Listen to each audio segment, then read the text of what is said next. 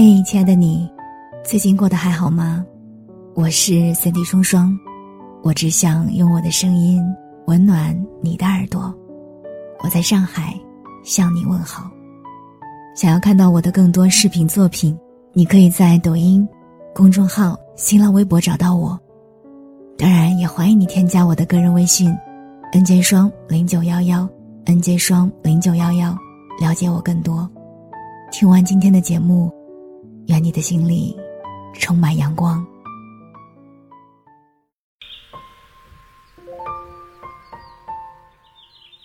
所有的告别看似突如其来，其实都有一个漫长的过程。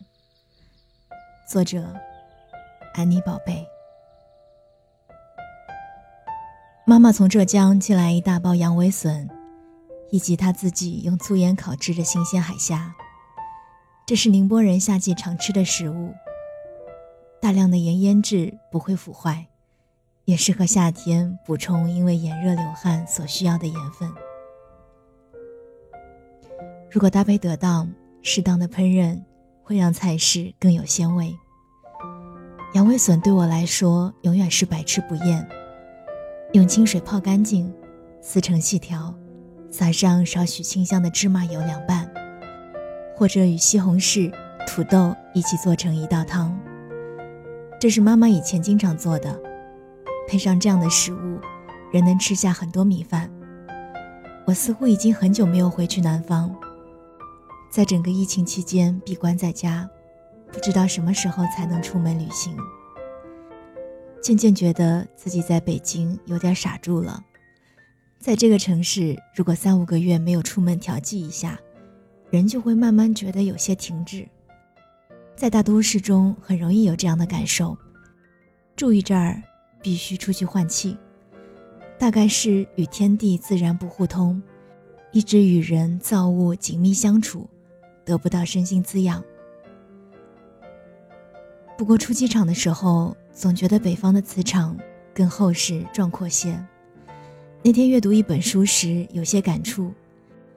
提到人的小磁场在所处环境的大磁场中的互相作用，如果大磁场负面，小磁场也会深感无力。小磁场组合在一起，又会影响大磁场。比如一个区域，也许本身地理磁场很干净、很厚实，但作为容器中的内容物，居住其中的人的想法、做法、信念、情绪，会改变和影响这片土地的磁场。自前阵子把一位旧友拉黑删除之后，心里轻松了许多。人最忌以情感为借口对对方施展控制、评判与压力，但有些人从不记得反观自照，也很难做到去一点点修磨固有习气。这些朋友以往无疑都是有过深切交汇的，但是过了那个节点，就再也不能纠缠，哪怕是友情。所有的告别看似突如其来，其实都有一个漫长的告别过程。对我来说，内心有一个仪式，会默默告诉自己结束了。做出这些决定并不容易，告别意味着彼此即便还在世上，但缘分在此世已告终。我一直并不善于与人交往，年少时暴力，与亲密的人会爆发强烈冲突。现在则是过于理性，知道有些事毫无益处，立刻终止。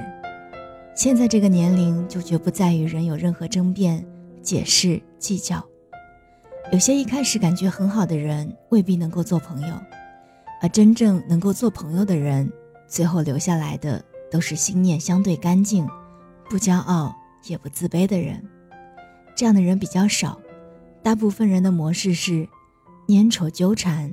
或者销声匿迹，那些总是懂得恰到好处的出现、问候以及维系的人，是应该被珍惜的。因我的交际障碍症，最后能保持联系的，基本上是这样类型的几个朋友。人的确应该适应、接受、承担孤独，但也确实需要一些因为情感、价值观、特质的认同与互相欣赏而交汇的朋友。前几日见到朋友，他对我说：“今年虽然是不好的一年，但他决定每天诵《入菩萨行论》三遍，觉得过得很好。”我说：“你日诵三遍，对别人产生了什么益处？”朋友说：“貌似只对一个人产生了益处，对方也开始每天诵一遍。”我说：“那对你自己呢？”朋友说：“这个不好说，益处可能需要五年甚或十年才能显示出来。”我们又聊了会儿别的。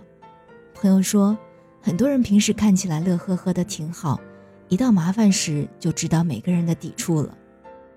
看人怎么处理和面对麻烦或困难的时候，就知道对方真正的为人。”我心想，还是应该尽量避免去考验别人。人基本上经受不了考验，让人能够乐呵呵的没有什么不好，何必强迫对方穷途必守剑？不过人的确需要精进的朋友，要避免只关注世俗目标或者懒惰的朋友。朋友日诵三遍经文，在三个月之后终于感动到我。之前我觉得经文读过、思考过就可以，不太注重反复诵。但我们的确会受到身边朋友的影响，而且对方是有变化的，这种变化有说服力，无形并且直接。想杂事忙完，也应该规定出一个时间正式开始，选出一部经日积月累送上一定数量，唯愿无事常相见。珍贵的是老友善友，有些朋友时间长了就跟亲戚一样。那天和朋友聊天说，珍惜之类也无用，人与人不是靠喜欢或发力来维持的。仔细想想，只有缘分二字。而我一直都还记得，妈妈从小就告诉我一个交友之道：对方给了你五分，务必要还回去八分，也就是你回报的总是要比从对方那里得到的多一些。当人年岁增长的时候，吃喝玩乐。会逐渐不重要，重要的会是一种可以修身养性的生活方式与学习方式，以及可以彼此善待和陪伴的伴侣，以及老友，那种可以一起饮茶看荷花的人，轻谈与交流的善友。若还有一间靠近山林溪间的院子，一个可栽种的花园，一些闲钱维持简单生活。再有一点余力，可帮助利益他人，世俗生活的完美，也不过是这些。我是三弟双双，我们下期再见。